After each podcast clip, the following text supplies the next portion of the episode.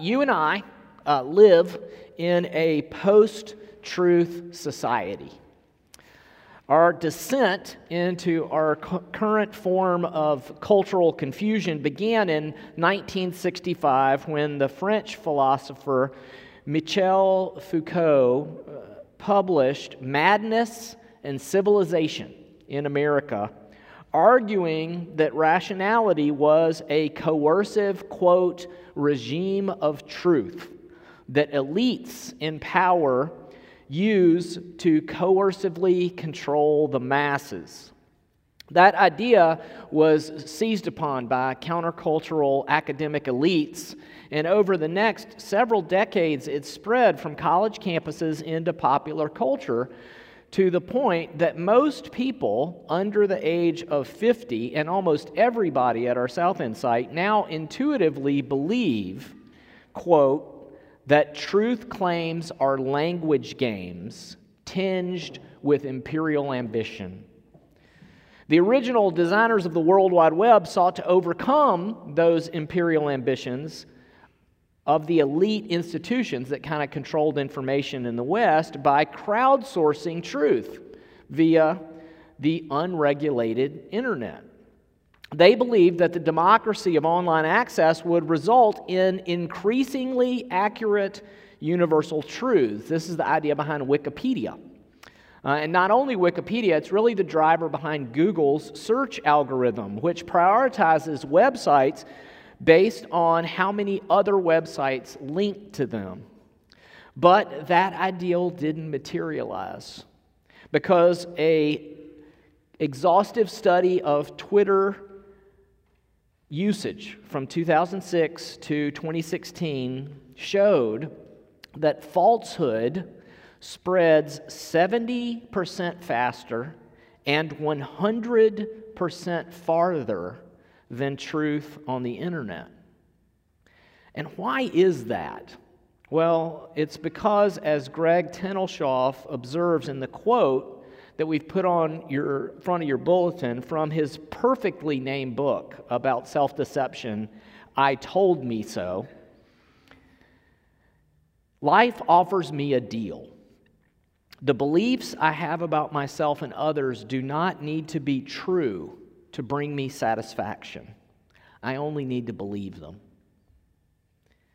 You see, it turns out that just as like an invasive uh, species of fish can choke out the native inhabitants of a stream or a lake, falsehoods regularly crowd out truth on the internet.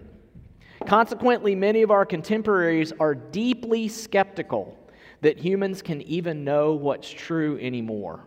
Historical facts are considered fake news while conspiracy theories flourish. Now, it might surprise you to learn that God's word affirms our skepticism. Romans 1:18 says, "For God's wrath is revealed from heaven against all godlessness and unrighteousness of people who by their unrighteousness suppress the truth." You see, the problem with our generation isn't that we've become too cynical about the truth claims of others, it's that we have not become cynical enough about our own willingness to admit what's true. Adults are voluntary learners.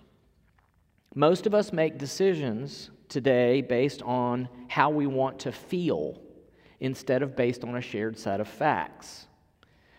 We choose a group that we want to belong to. We determine what they believe.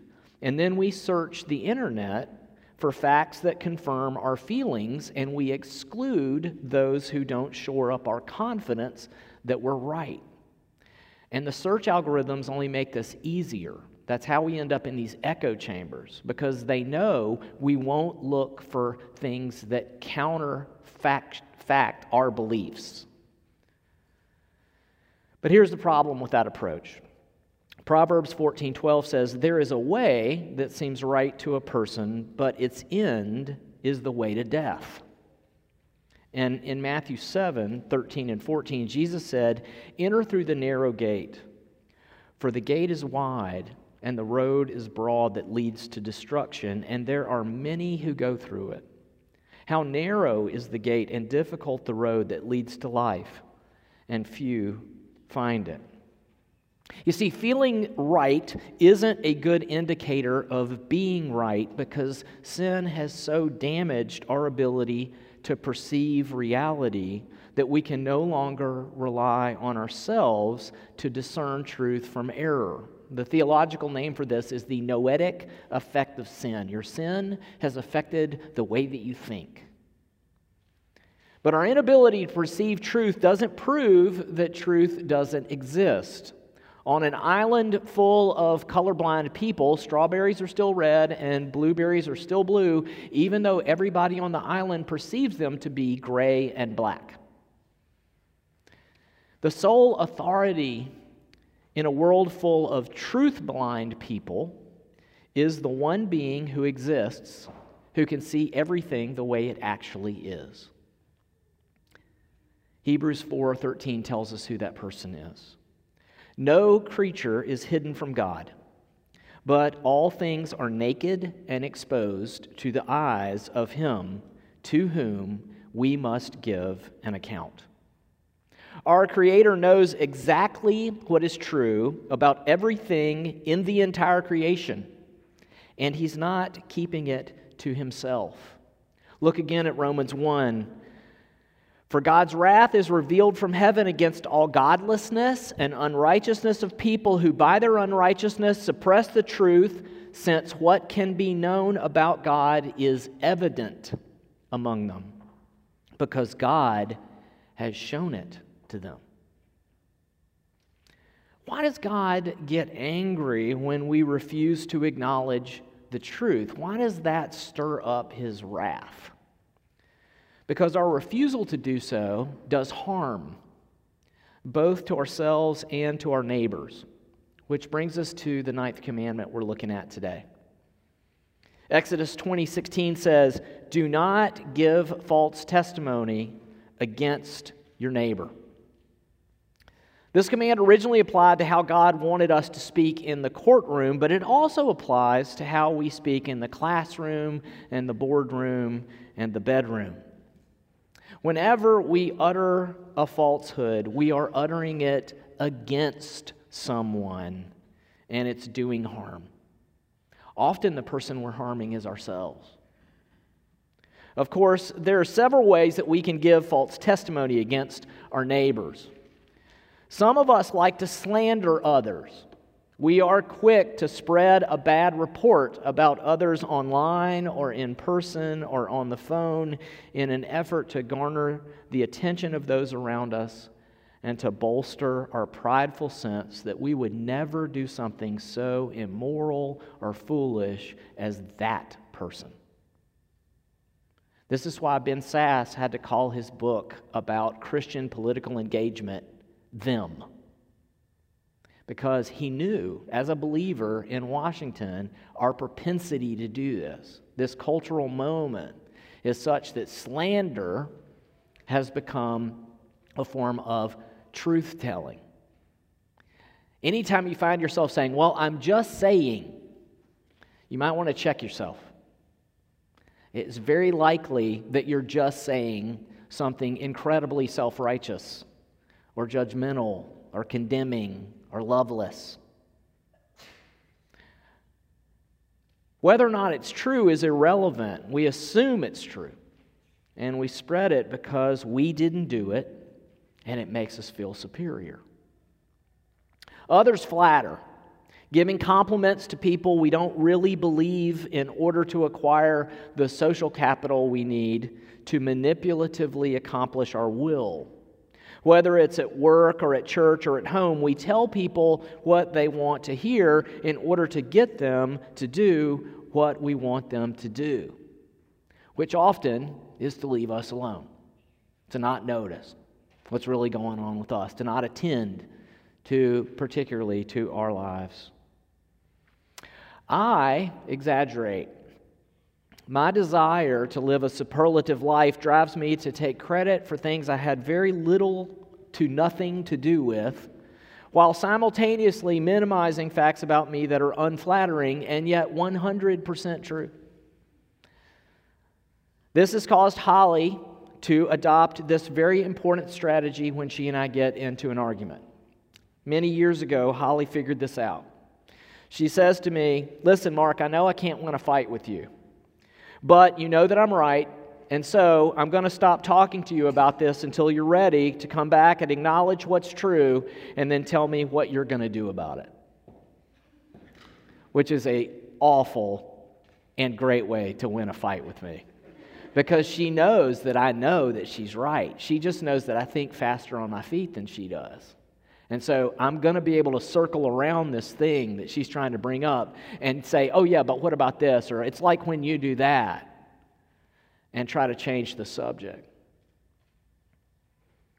So, why do we do that? Why do we spread falsehoods, whether by slander or by um, flattery or by exaggeration or evasion?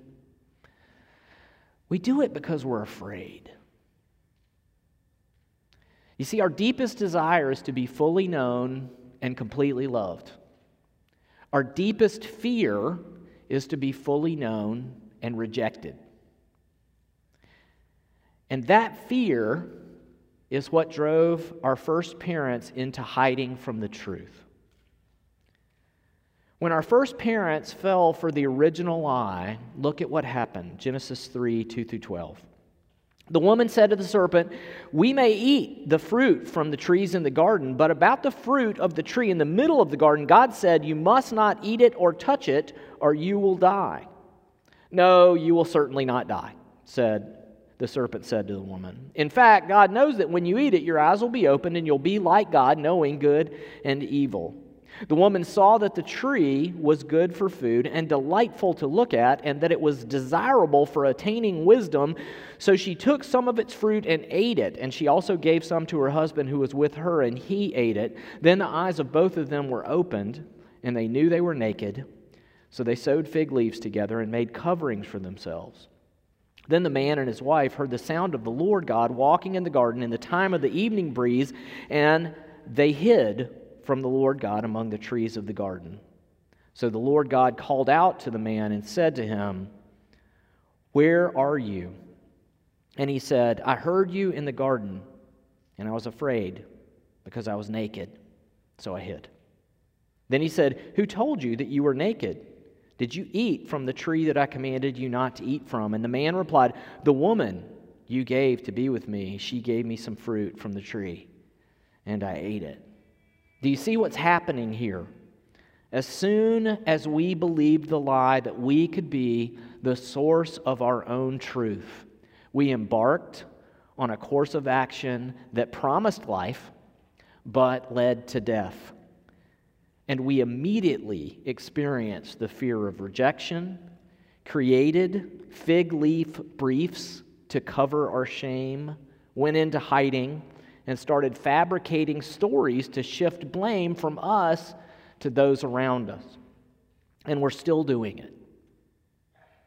This is why Paul has to warn his Colossian congregation in Colossians 2 be careful that no one takes you captive through philosophy and empty deceit based on human tradition, based on the elements of the world rather than Christ.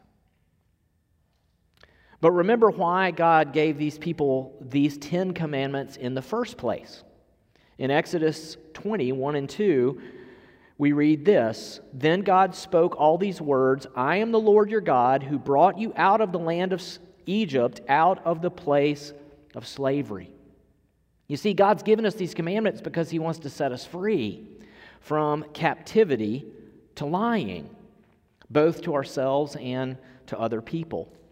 So, how does He do that? Well, He does it by becoming human so that He could show us the truth in a way that would remove our guilt and shame. Jesus explained why He came this way in John 8.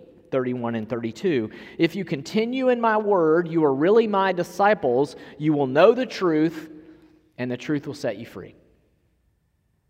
And what is it? What is this truth that sets us free? Well, John 14, 6 and 7, this truth is actually a person. Jesus told them, I am the way and the truth and the life. No one comes to the Father except through me. If you know me, you will also know my Father. From now on, you do know him and have seen him. If you want to know the truth, you can look at him. He's become human, he's walked among us so that we'll know deep in our souls what's eternally true about God. So, how does God incarnate free us from a lifetime of lying, both to ourselves and others? Well, he begins by introducing us to a hard truth. We see this clearly in Jesus' interaction with Peter on the night he was betrayed, a night that began with a conversation recorded for us in Matthew 26, 31 through 35, where we read this Then Jesus said to them, Tonight all of you will fall away because of me, for it is written, I will strike the shepherd, and the sheep of the flock will be scattered. But after I've risen, I will go ahead of you to Galilee.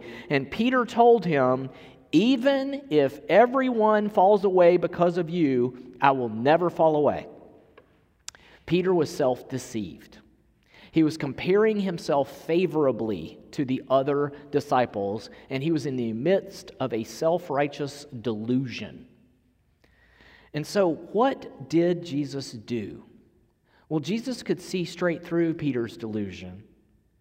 And so he gave Peter a hard truth. Luke 22, 31, 34 says, Jesus responded, Simon, Simon, look out. Satan has asked to sift you like wheat, but I have prayed for you so that your faith may not fail. And you, when you have turned back, strengthen your brothers. Now, if Peter had been gospel sane at this moment, when Jesus said to him, Simon, Simon, Satan has asked to sift you like wheat, Peter would have responded, and you said no, right? I mean, did you say no? Please tell me you said no.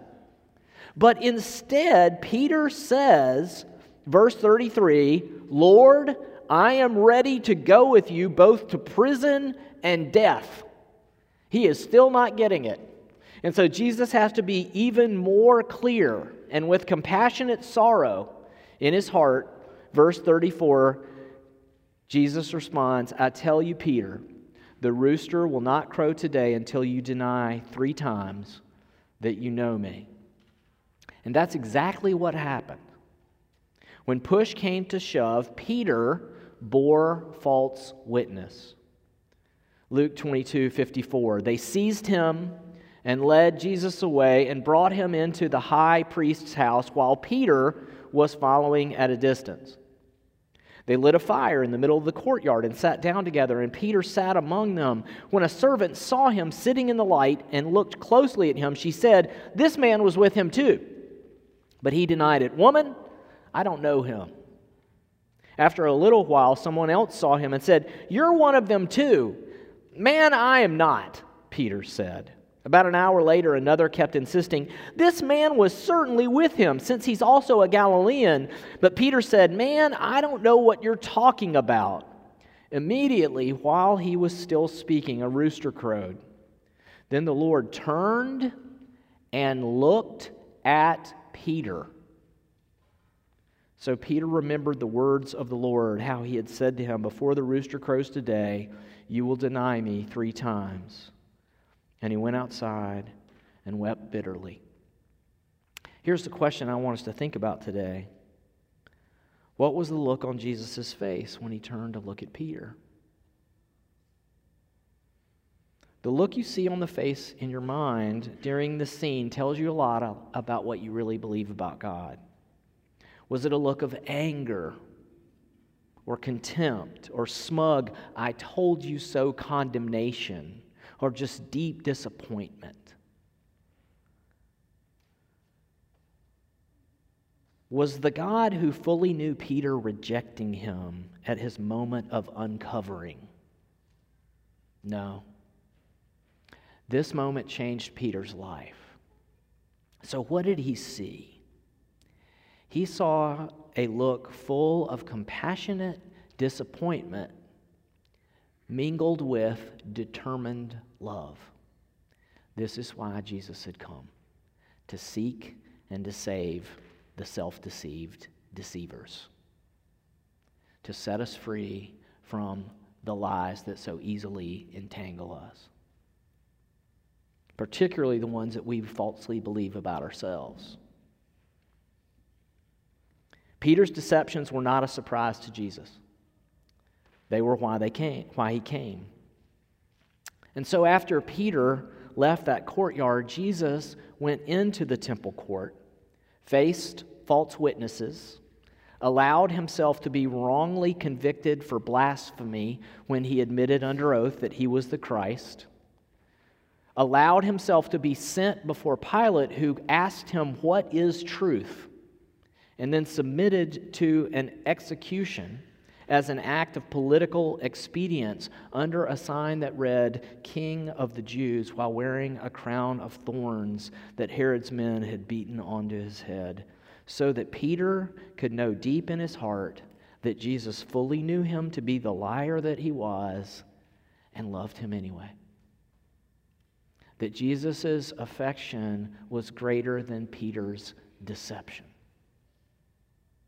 Look again at what Jesus said to Peter in the upper room, which Peter didn't remember, right? He remembered that Jesus said, Oh, you'll deny me three times before the cock crows. But he had forgotten that Jesus said this Simon, Simon, look out.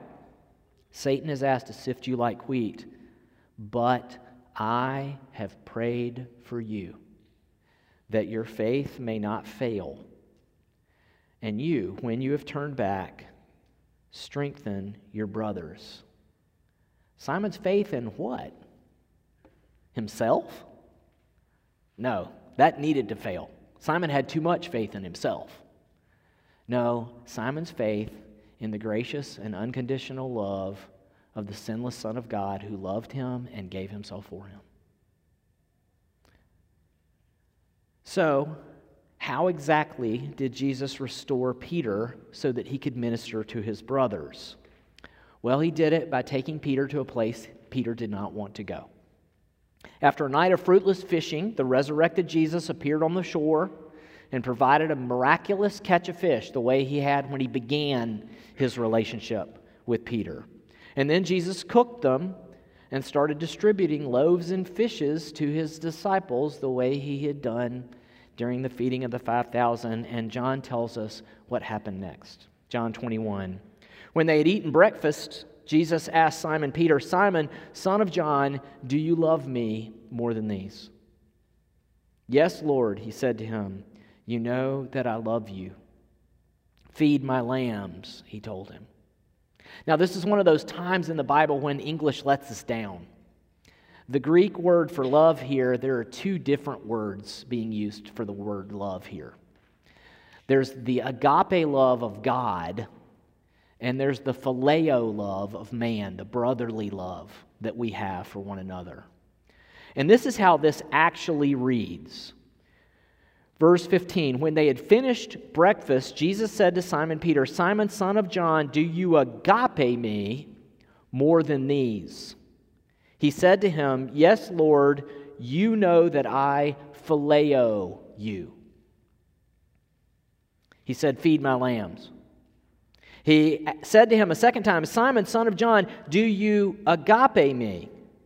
He said to him, Lord, you know that I phileo you. He said to him, Tend my sheep. And then he said to him a third time, Simon, son of John, do you phileo me? And he said to him, Lord, it, Peter was grieved because he said to him a third time, Do you phileo me? And he said to him, Lord, you know everything. You know that I phileo you. And Jesus said, Feed my sheep. Now, notice where this conversation is taking place around a fire, which is where Peter's denial took place. Smell has an interesting effect on memory. And after the second time Jesus asked, Peter knew what he was doing. And when he did it a third time, he really got it. Hey, you remember how you said, like, even if all these others fall away, you never would, that you would go to prison and death with me? You remember that? And how I said to you that you were going to deny me three times, and you said, no, no, no, no, no way that's going to happen. Do you love me more than these? And his answer was, no. No, I don't. I, I, certainly don't agape you. I don't love you the way you love me. And I, at best, love you as much as these guys do. I love you like them. And Jesus said, Feed my sheep. And he did it two more times. Why? Because the clear thing that Jesus wants us to feed our sheep is that he agapes us while we phileo him that his love for us is deeper and higher and wider and longer than our love for him. In fact, it is beyond all measure. And when we truly grasp this fact deep in our souls, we can be set free from the need to hide behind lies. John describes what this looks like in 1 John 1 5 through 2 2 when he explains, This is the message that we heard from Jesus and declare to you God is light, and there is absolutely no darkness in him. If we say we have fellowship with him and yet walk in darkness, we're lying and not practicing the truth. If we walk in the light as he himself is in the light, we have fellowship with one another, and the blood of Jesus, his son, cleanses us from all, all sin. If we say we have no sin, we're deceiving ourselves. And the truth is not in us. If we confess our sins, he is faithful and righteous to forgive us our sins and to cleanse us from all of our unrighteousness. If we say we have not sinned, we make him a liar, and his word is not in us. My little children, I'm writing these things to you so that you may not sin, but if anyone does sin, we have an advocate with the Father, Jesus Christ the righteous one. He himself is the atoning sacrifice for our sins, and not only for ours, but also for those of the whole world. This then is what Jesus is inviting us to today to come out of hiding and to live in the light of our need of grace that we so naturally resist, like Peter and instead of trying to cover ourselves with the fig leaf briefs that we make in our own effort, why don't we let the blood of Jesus, shed not only for Peter, but for us, cleanse us of all righteous, unrighteousness and remove our shame? So that we no longer have to live in fear of rejection before the one before whom everything is going to be uncovered and laid bare. The judge of all the earth is Jesus, the one that we're going to give an account to, the one who's going to see everything we've ever thought or said or done, the one whose eyes we're going to look into when uh, Kierkegaard says uh, the, it, strikes midnight on, on humanity and we've got to take off our masks. That person, if, like Peter, we're willing to say, I phileo you, you agape me smiles and says, Yeah, I know. It's what makes you simultaneously unworthy and worth it to me. I was looking for you, I wanted you. I came and sought you when you weren't seeking me. And believing that changes the way that we speak. Paul says we then are able to speak this way in Ephesians 4 14. We will no longer be like little children tossed by the waves and blown around by every wind of teaching, by human cunning, with cleverness in the techniques of deceit. But speaking the truth in love, let us grow in every way into Him who is the head, Christ. You see, when we understand that we're fully known and fully loved by Christ, we no longer need to cling to fearful fantasies about ourselves or others. Instead, in humility, we can admit our deep need of grace to God and then give the grace that we receive from God to those around us as out of the overflow of our heart, our mouth speak. Let's pray. Lord Jesus, would you come and deliver us from self deception that we might be free from being deceived? Would you fill us with the deep sense of your unconditional affection for us so that we can uncover ourselves and feed your sheep the grace we receive from you as we speak the truth in love to those around us. We ask this in your name. Amen.